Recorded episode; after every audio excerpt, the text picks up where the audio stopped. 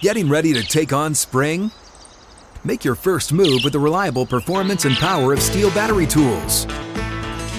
From hedge trimmers and mowers to string trimmers and more, right now you can save $50 on select battery tool sets. Real STIHL. Offer valid on select AK system sets through June 16, 2024. See participating retailer for details. Live from the 6th and Peabody studio and across the Outkick network. This is Outkick 360 with Jonathan Hutton, Chad Withrow, and Paul Kuharsky. Second hour is here. Outkick 360 from 6th and Peabody with Yeehaw Beer and Ole Smoky Moonshine and with John McClain.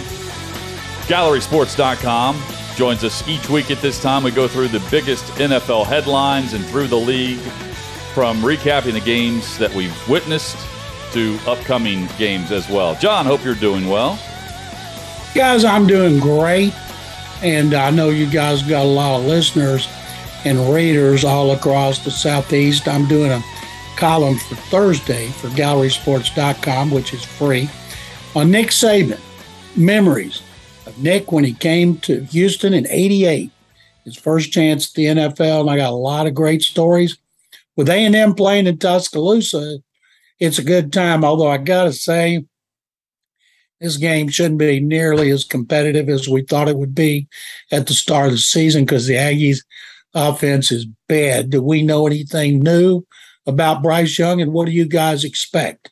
I was just watching a clip where Nick Saban was getting angry with reporters uh, for asking him if they had a special package for Milroe, the quarterback and he said, We already have one. He's like, Would you like me to make another one and then tell you guys about it? I can call Jimbo Fisher right now and tell him what we're going to do also. And then got angry because apparently someone in the paper wrote that Saban would keep it a mystery no matter what was going on with Bryce Young.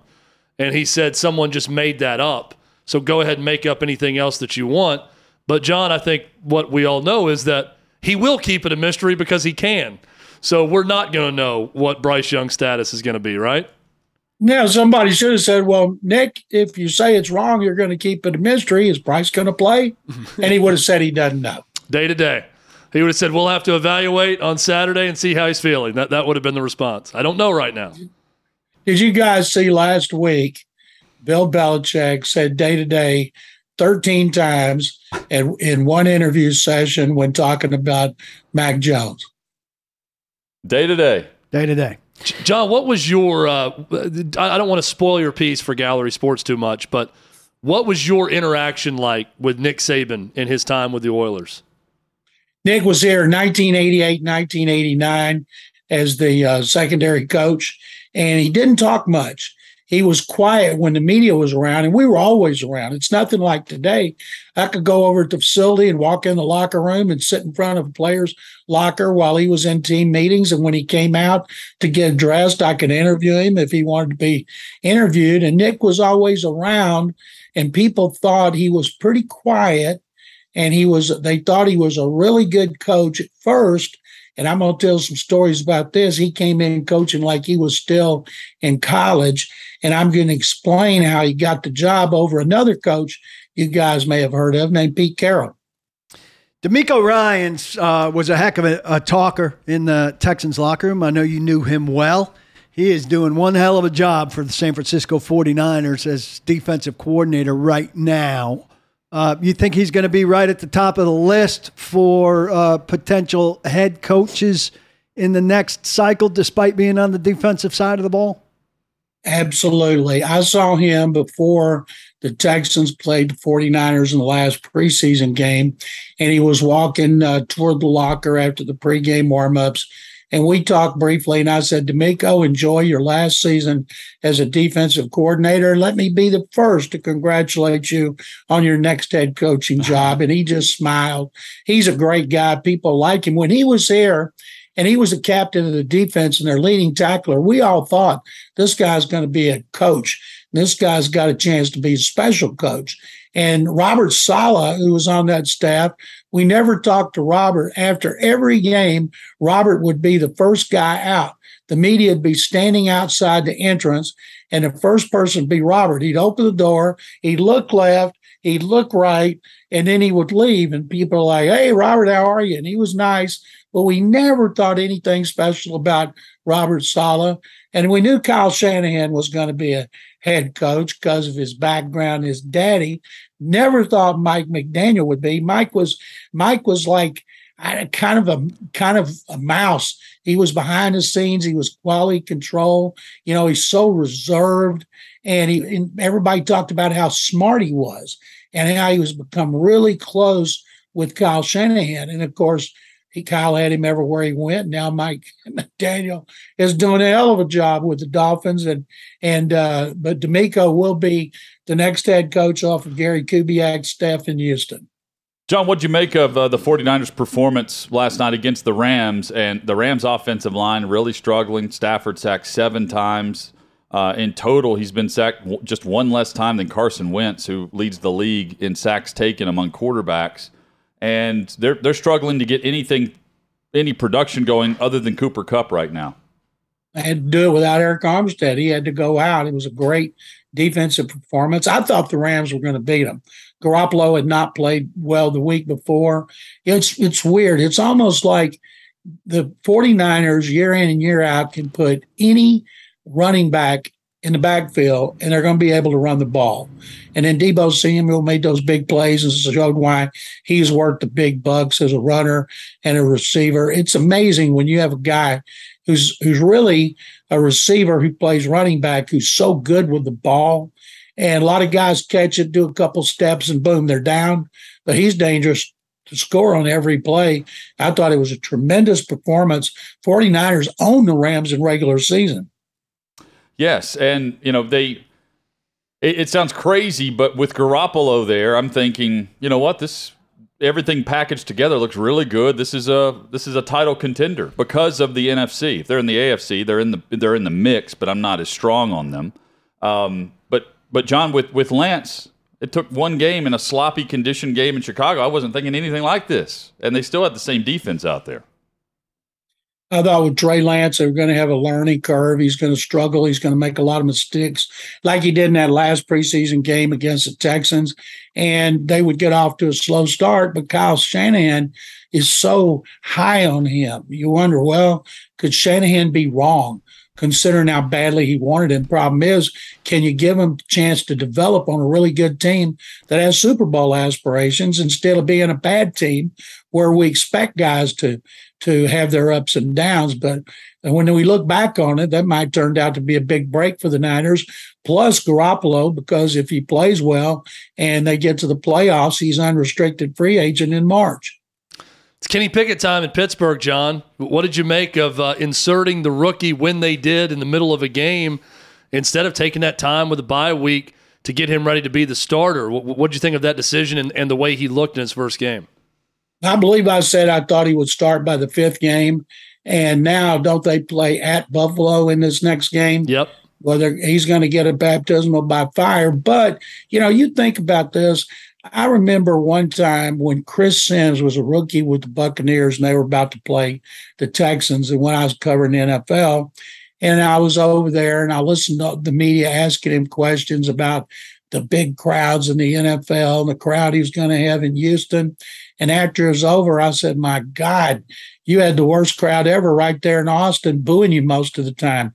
Some of them forget, like you come from the SEC, the kind of crowds you're used to every week. The NFL's not any big deal when it comes to crowds. And and I think that with a lot of those quarterbacks, and Kenny Pickett had more experience than any quarterback college football, but he's going to get that he's going to they're going to find out right away. Through three interceptions, no touchdowns, tough position to put him in, but Trubisky put him in there because Trubisky did not play well.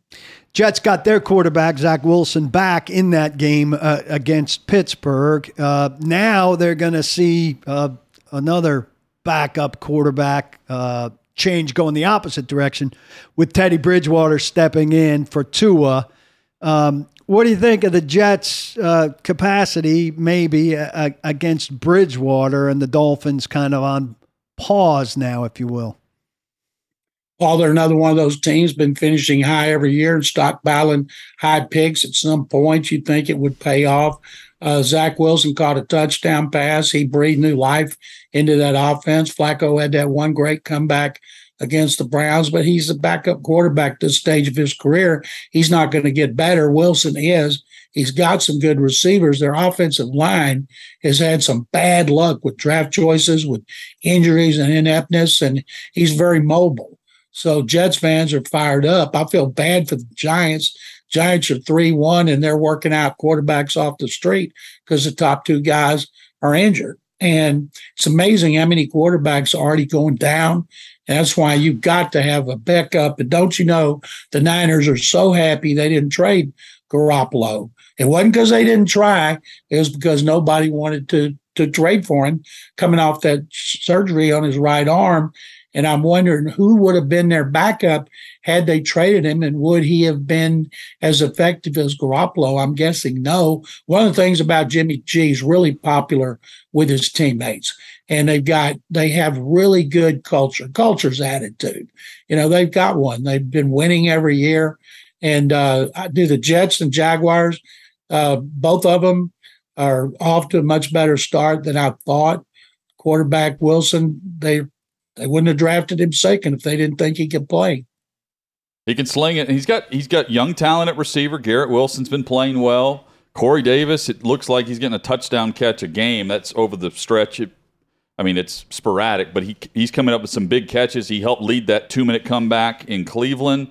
Catches a touchdown pass this past week in Pittsburgh that gives them the lead in the fourth quarter. Um, I'm I like what Zach Wilson brings to the offense. I don't know if they're there yet. They're maybe a year away from really deserving a little hype, but the, the fact that he came back in the fourth quarter that he played in Pittsburgh, John, should give them a boost. That's the boost that Pittsburgh wants Pickett to give them. Well, the problem is Pickett's a rookie and Wilson's in his second season. Jets also have pretty good running game, it looks like.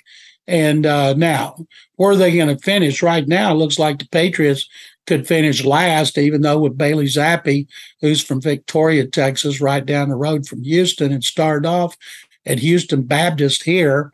And before he went to where Western Kentucky, is that where he ended yes, up? Yep. And he he you know they they were able to take the Packers to overtime. Think about the Patriots; they got two running backs. They're going to run, run, run, and run some more because you guys know the way to cover up for an inexperienced quarterback is to run the ball. Now, the Steelers with Najee Harris, can they run the ball the way most Steeler teams have done and take the pressure off him?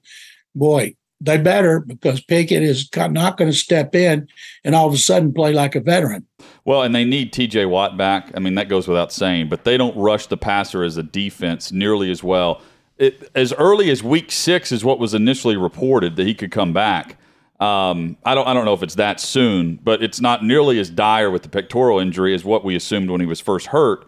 John, uh, where do you have the Steelers right now? Are we actually going to see a losing season with Mike Tomlin? I remember talking to you guys about it's weird to see the Steelers pick for last place, which is where I thought they would be because I expected more out of the Bengals, and I expect the Bengals to turn it around and play much better like they just did in getting that victory. And then Cleveland, you know, I thought the I thought, boy, they would be three one or four zero at this point, and they've got the difficult part of the schedule coming up. And then when Deshaun Watson comes back, he begins here and then he's got every other game outdoors in December and January. So Cleveland, because of the running game and defense, should be able to stay close. And then Baltimore just blew a game. That division, I think any of the top three can win it. I think the Steelers are destined for last place with a rookie quarterback, and it'll help them get a high pick. Maybe they get another pass rusher. Baltimore gives up another lead. We'll ask John about that and the Ravens at two and two with the losses after in those games leading by large margins. Once against the Dolphins, and this past Sunday against the Bills, twenty to three. We'll get John's take on Josh Allen, on Dak Prescott, the Cowboys.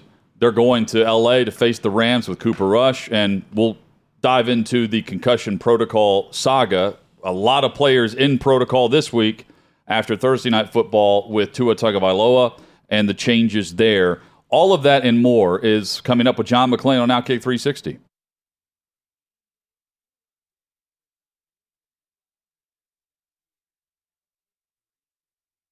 What's up, everyone? It's Nick Wright, and I got something exciting to talk to you about today. Angie, your ultimate destination for getting all your jobs done well. Now, Angie isn't just your average home services marketplace. It's a game changer with over 150 million homeowners served and a network of over 200,000 skilled pros. Angie has experience and expertise to tackle any project with ease. Whether you're looking to spruce up your backyard or undergo a major home renovation, Angie's got your back. And their pros are locally based, often running small businesses right in your community. And here's the best part Angie makes the process seamless. From researching and comparing pros to scheduling services at your convenience. Angie's user friendly platform puts you in control. So why settle for anything less than perfection when it comes to your home? With Angie, you can trust every project will be completed with the utmost care and professionalism. So get started at Angie.com. That's A N G I, or download the app today to discover why homeowners across the nation are turning to Angie to get all their jobs done well.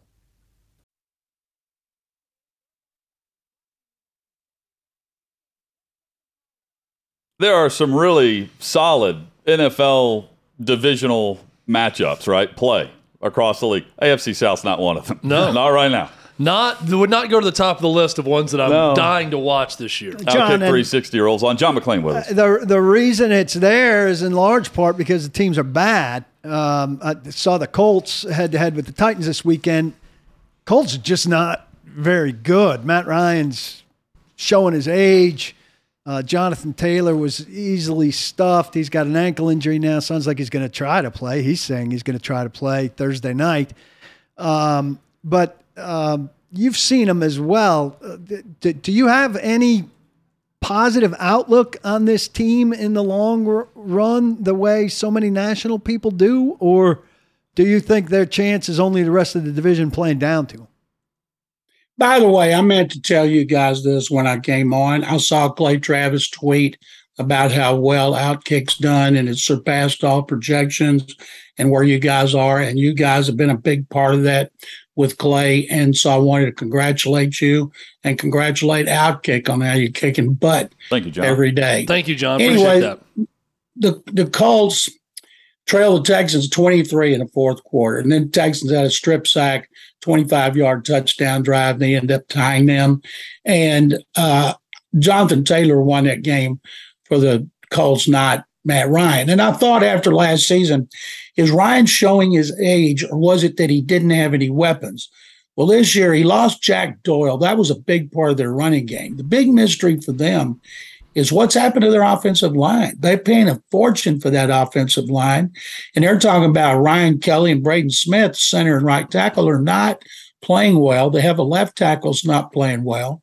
And so it all starts up front for them. And the Titans, of course, totally shut them down.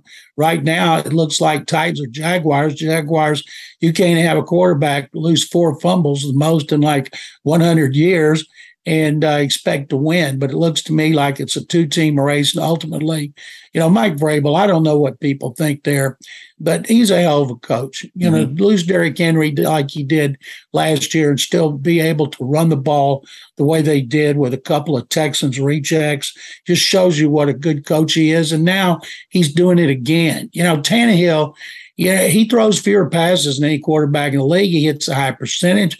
And as long as he's got Derrick Henry back there to work the play action, he's going to do well. And the fact that they shut down Taylor, uh, despite they've lost so many players on that team, I think Mike may be doing the best job at this point of the season that he's ever done. The Titans ought to win what is a bad division. They also, I mean, that's also a credit to adjusting over the f- first game. Saquon Barkley ripped him to shreds, you know, and then they they're going against a back that many would put ahead of Barkley, and he averaged just over two yards per carry. I mean, it was it was a complete non-factor. John, uh, non-factor is Thursday night football uh, offensively. Uh, CBS Sports had this stat, and we've got two Hall of Fame selectors, so I'm sure you guys have heard of the Pottsville Maroons. Yep. 19 in 1925, the Pottsville Maroons averaged that season 22 and a half points per game, which is more than what the Indianapolis Colts and the Denver Broncos are averaging right now in offensive uh, firepower. Indy averages 14 points per game. Uh, their last and uh, Denver is averaging 16 and a half points per game, third from last. Chicago's in between them. These have been, and these are veteran quarterbacks. Uh, they have, and Javonte Williams is hurt. He's done for the year. They have both running backs hurt in both offenses. Um, not much working on in, in, the passing game. Offensive line has certainly been it, an issue. Um, if they're going to win, it's based on defense and turnovers. And most people don't believe in either head coach. My dad spent some time in yeah. Pottsville growing up. Nice. I wish I'd known y'all were going to use that because I actually have a Pottsville pullover that I got at the Hall of Fame. And uh, maybe black? I'll wear it sometime. if I now it's it's gray. Oh, John, maybe I'll wear it. John, take that shirt maybe. off right now and put that put that pullover on. Come on, give our audience maybe, a show. Maybe I'll wear it sometime if I can still get in it. Um, I've seen both these teams. The Texans played well against Matt Ryan, except for the fourth quarter, and they played well against Russell Wilson the entire game, except for one drive. And I thought at the time, both those guys, I thought, well, maybe the Texans' defense is better than we thought. And now it looks like both of them are struggling. Geno Smith. Oh. If you can believe it, Geno Smith had a great game, helped them score 48 points and we all thought Pete Carroll was nuts to keep him and trade Russell Wilson. And I read a really good story.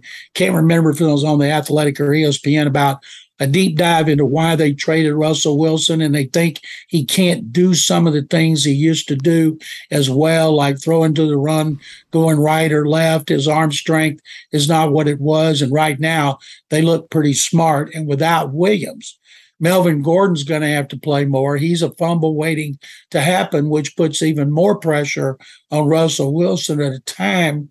Uh, it doesn't seem like that's what they want. They wanted to win with defense. They wanted to win, win with balance on offense and their kicking game. And right now, they're in danger of finishing in last place. John, you mentioned the 48 points from Seattle. On the other side was 45 points from the Lions in a loss, another loss for the Lions they're doing a lot of great things offensively. Defensively has been a it's been a real struggle for Detroit. What do you see when you look at this team right now? Is it a team that could still, from a talent standpoint, young talent, pull it together and do something better this year, or are we just talking about more of the same old lines? Jared Goff is playing better than any quarterback we're not hearing about. He's done really, really well to spearhead that offense. And they've had injuries to Swift. You know, they've got two good running backs and they've they've had to alternate them because of the injuries. And Aaron Glenn is their defensive coordinator, longtime Jet in Texan. And people have been talking about Aaron Glenn as a possible head coaching candidate. And that's going to be really hard to do based on how bad that defense is playing. And you guys know it, it's hard to change something in not in the middle of the season, but four games into the season. Like, what can they do to play better defense other than maybe control the ball more? But they're scoring so many points and they're scoring so swiftly. The defense has got to be right back on the field. So they're fun to watch. They're going to be fun on Thanksgiving to watch. But man, oh man, it's t- must be tough for Dan Campbell to score that many points and still lose. John uh, Prescott, his, not gripping the football well enough to play. That from Cowboys owner Jerry Jones. We're going to see Cooper Rush again. Why not? The guy starts. He doesn't turn the football over. They play excellent defense. They're winning games with Cooper Rush while Prescott is allowed to continue to rehab his hand. They have Philadelphia after this week on the road. Do you think we see Prescott by then, just based on all of the talk in Texas? Sorry about that phone ringing. Carol's not here to get it. She's still stuck in Fort Myers. Um, I'll tell you this Kellen Moore, the offensive coordinator and play caller, he's calling a different game for Cooper Rush than he does for Dak Prescott. It's more conservative. They're getting a better offensive line play. They're getting a better running game. But right now, uh, I'm guessing when Prescott does come back, you're going to see a more wide open attack. Maybe that's not what they need. They're going to Tony Pollard more. He's a better running back than Zeke Elliott, but both of them are still sharing the ball. But I, the way they're going right now, he's 3 0 as starter this season, 4 0 overall. I would stick with him until Prescott is 100%, and then I'd wait one more game. Common sense says they're going to bring him back, bring him back from the Eagles. But what if they win another game, it's going to be hard to do. And they say, hey, no need for you to rush back. A lot of people, oh, they ought to stick with him. No, he's a good backup quarterback. People are saying he's making a lot of money, like he's going to run out. People are going to clamor for him in free agency. He'll be right there with Jimmy Garoppolo, two guys that may want a lot of money, but are not going to get it. Are you concerned with Baltimore's defense and how different are they right now than they are historically? I still can't figure out, Paul. I've never seen the true story of why Wink Martindale left. He'd been a great coordinator. Uh, they loved him. He was physical. He was able to replace players, and he left. They brought in somebody else, and their defense hadn't been the same. And uh, you wonder if maybe is John Harbaugh's style outdated? He still has Greg Roman and Lamar Jackson, but Jackson's coming off a game where he wasn't impressive throwing the ball. But sometimes when you've been around a long time, things start to get stale. And you have to check and see and listen to other people and say, you know, do I need new ideas and new things? And maybe that's what they did on defense. But right now, if I'm a Ravens fan, I am worried about my defense. I'm worried about my running game. J.K. Dobbins came back. I think I saw Gus Edwards is going to come back. And you know, if they have those guys 100%, they're going to run the football a lot more with them than they are with Lamar Jackson most of the time. I mean, it is the defense. Paul, I mean, you know, we're seeing it here in Nashville with the Titans. The Titans aren't playing offense in the second half either. There, you know, teams have mounted comebacks some have been able to pull it off, like New York. Some have not, like Indy. And the defense, the role players are stepping up and making some plays. Not, not you know, Enough. massive plays, but some are pretty big. Teair Tart tips a pass, intercepts it. The guys that aren't really talked about all that much are coming up with plays that impact this this offense in the second half, even though the offense isn't really doing anything. We're not seeing that with Baltimore. You know, Baltimore's allowing all these points; they're not stopping anything, allowing and then comebacks. Yeah, and then you know Lamar Jackson. Um, John Harbaugh makes the decision to go for it on fourth down after a long drive instead of kick the field goal. And he's thinking, well, you know, worst case here, maybe we, we don't get it. Buffalo's got they're backed up. They got to drive the field. I trust my defense. That's where he's coming from on the I trust my defense part. Instead, the interception happens in the end zone, so it's a touchback. That's free yardage on the touchback, and then Buffalo pulls off the game-winning drive. So uh, if if it's executed well enough, we're not even talking about them giving up the lead, John. We're talking about Lamar Jackson's game-winning heroics. Well, first of all, you know, he said he made a mistake. He wished he hadn't done that. You know, hindsight's twenty twenty, and I don't think anybody blamed them really. If you got Lamar Jackson, who's such a great weapon, why not go for it? But you, you know, he trusts his defense. He may not trust his defense again. Uh, yeah, you're probably right, and he may not trust the the analytics again. Who knows? Um, even though I think analytically, Paul, we went through this. It, the numbers show he made it's the right call. Yeah. Um, John, this will get us to Tua, but first I, I want to talk Jalen Hurts, who was you know mentioned with him, and now it's just Hurts due to Tua being on the sideline. But uh, is there a, a quarterback that has improved more with the talent around him than Jalen Hurts right now, and the efficiency that he's using? Uh, in both the run and pass game in order to make sure everybody's highlighted, including his own numbers. They lead the league in touchdown uh, rushes, 10 of those. They had four of them against Jacksonville last week. And then they have A.J. Brown and DeVonta Smith making big time plays. And he's got a really good offensive line. The Eagles are ranked in single digits in in offense, rushing, passing, defense, rushing, passing. The only team in the league to do that. So they're solid on both sides of the ball.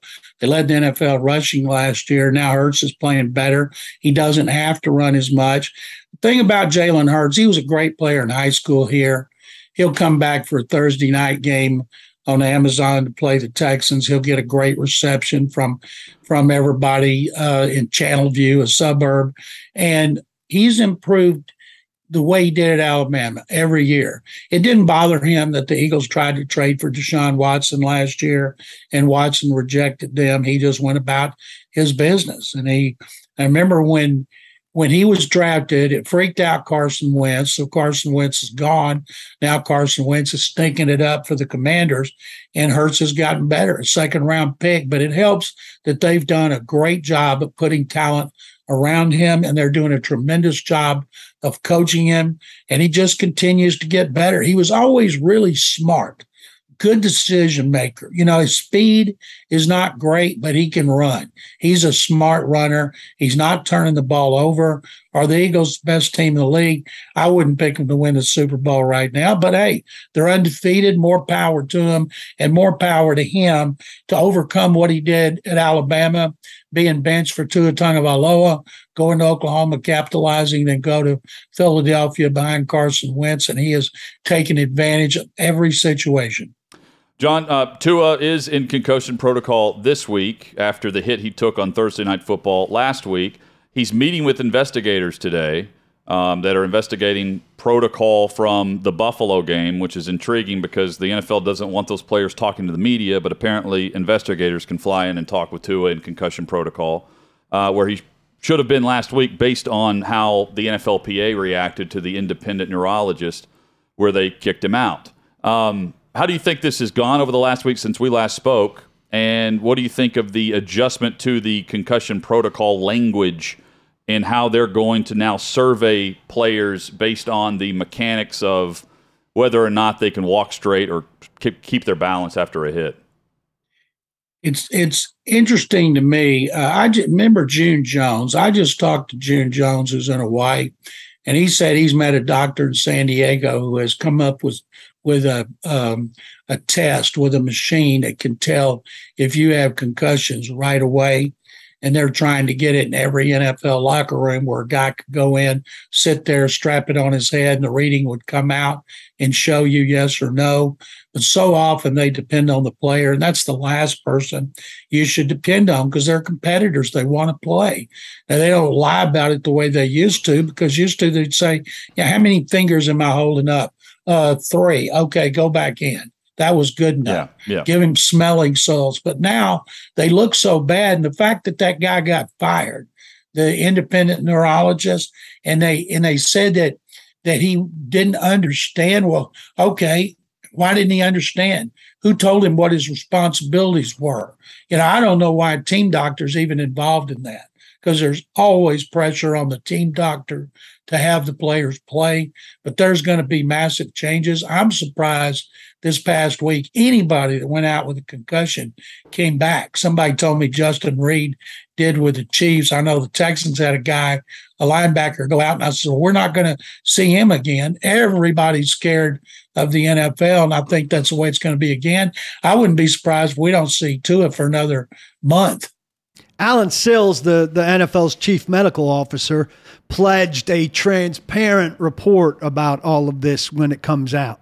There's no chance we're getting a transparent report on this, is there?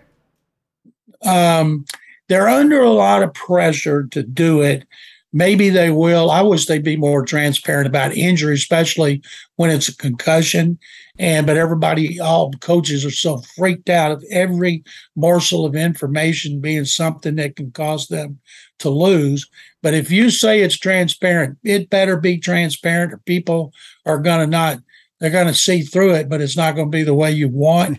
And right now, they're at a crossroads with NFLPA, and then the NFLPA has flexed its muscle. Usually, it can't do things without the league approval, but getting rid of that independent neurologist, I think, was a big deal, and it shows how bad the NFL and the Dolphins screwed up by letting Tua go back on the field uh, in that Sunday game. The the, the biggest. Um, the interesting point of what I'm hopeful they'll explain, and I maybe they have, I haven't seen it. Is they had a vice president with the NFL release a statement prior to kickoff saying that to that point they were satisfied that protocol was followed, and then after the game, the NFLPA ind- independently. This was not the NFLPA in conjunction with the NFL. This was the NFLPA invoked the right to remove the independent neurologist, not the NFL.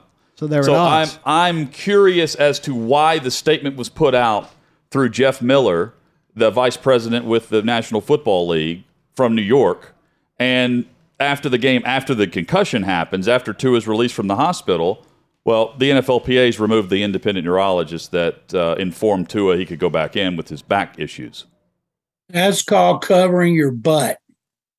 Yeah, and John, I mean, I, guess is there a scenario where he followed protocol but incorrectly applied it because the doctor That's good. screwed up? Hey, that's a good. We could point. be talking about two different things there, right? I mean, you could follow the protocol and make bad decisions throughout and and show a lack of judgment and then, you know, be out for that reason too. I think that's fair, but I also, uh, uh, if that's true, then the NFL also endorses the move to remove that dude as an independent neurologist. yeah. that- Maybe they're just more slow moving, or they didn't get to it uh, on the same that's, timeline. that's fair too. It, it's Yeah. It, it's a Still bad, it's a bad deal for the league. It, it, the the we talk about optics a lot. This is one where optics are important, and the optics on this are really Oh, it bad. Was, it was obvious, and um, the the protocol, you know, and you have everyone, even the team tweeted out it was a head injury in, in, in real time, and then he trots back out there, and then post game, To back you have McDaniel saying he had a back issue, which uh, Paul brought up yesterday. John, uh, has there been any discussion about the back issue with this with this protocol? Like, what? what I mean, again, like if they're going to point to that and everyone's hitting on that, um, you have to you have to explain the protocol that you followed, not just just say that you followed it, right? Chad could be onto something about the doctor just screwed up, but you have the independent neurologist and you have the team doctor in there. That's Yep. why this this machine that June Jones says can work wonders. If you went in there and you put it on a guy's head and it said he doesn't have a concussion, then you would know immediately. Because right now, I read the whole process this week.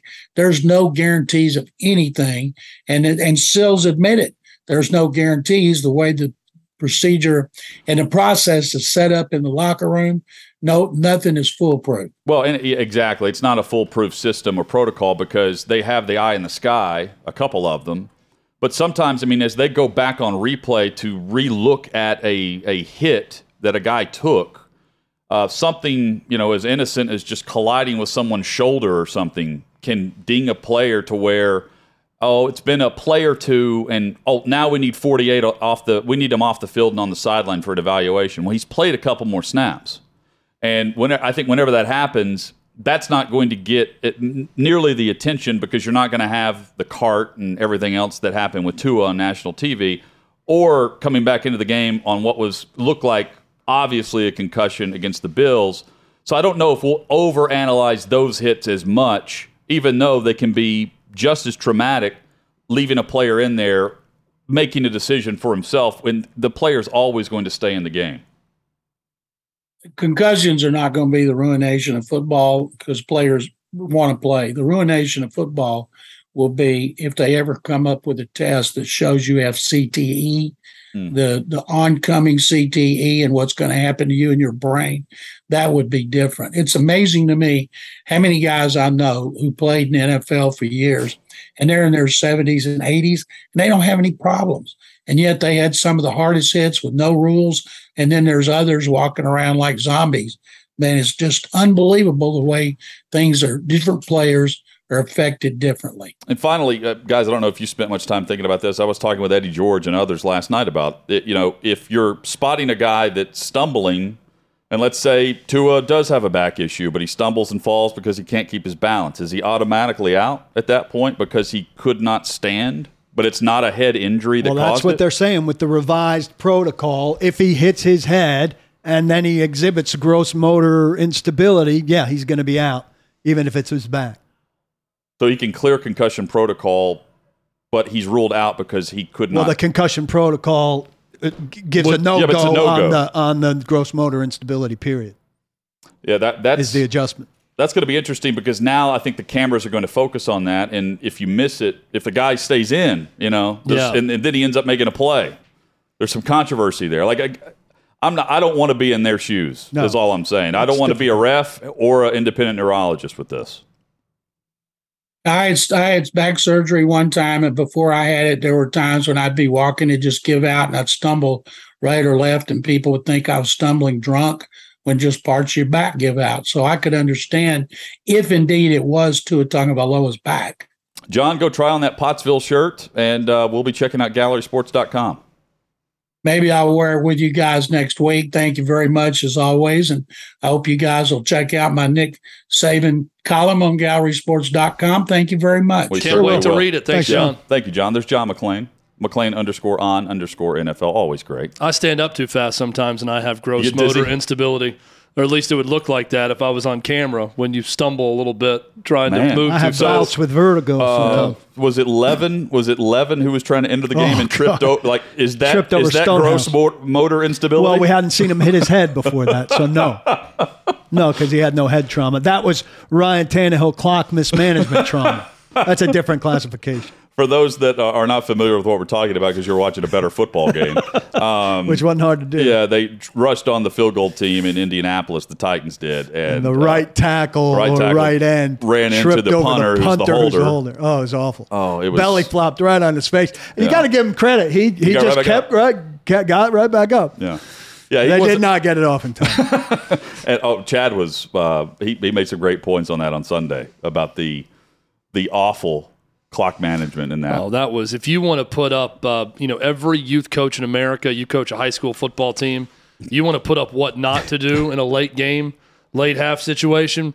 Here it is. Hey guys, let's huddle with under a minute left and not use a timeout. hey, around Treylon Burks, let's not get out of bounds. Do you want to make just a let's, let's get on a loudspeaker and tell the defense we're not interested in a touchdown. we're settling for a field goal here, guys. Guys, get set up for field goal block, field goal safe. That's basically what the Titans did. Cue the Benny Hill music. Yes, and the, the Titans just, I mean, what a defeated, though you're at midfield with over a minute left, and they just, all right, we're going to let the clock roll and try to get in field goal range. then when they get there, they can't get it set. We got our 24 points, maybe 27, but that's where we stop. Awful. we have a Bobby Valentine uh, issue in I have soccer.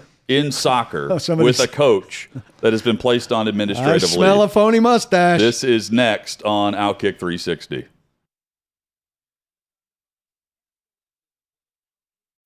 When you need mealtime inspiration, it's worth shopping Kroger, where you'll find over 30,000 mouthwatering choices that excite your inner foodie. And no matter what tasty choice you make, you'll enjoy our everyday low prices, plus extra ways to save, like digital coupons worth over $600 each week. You can also save up to $1 off per gallon at the pump with fuel points. More savings and more inspiring flavors make shopping Kroger worth it every time. Kroger, fresh for everyone. Fuel restrictions apply.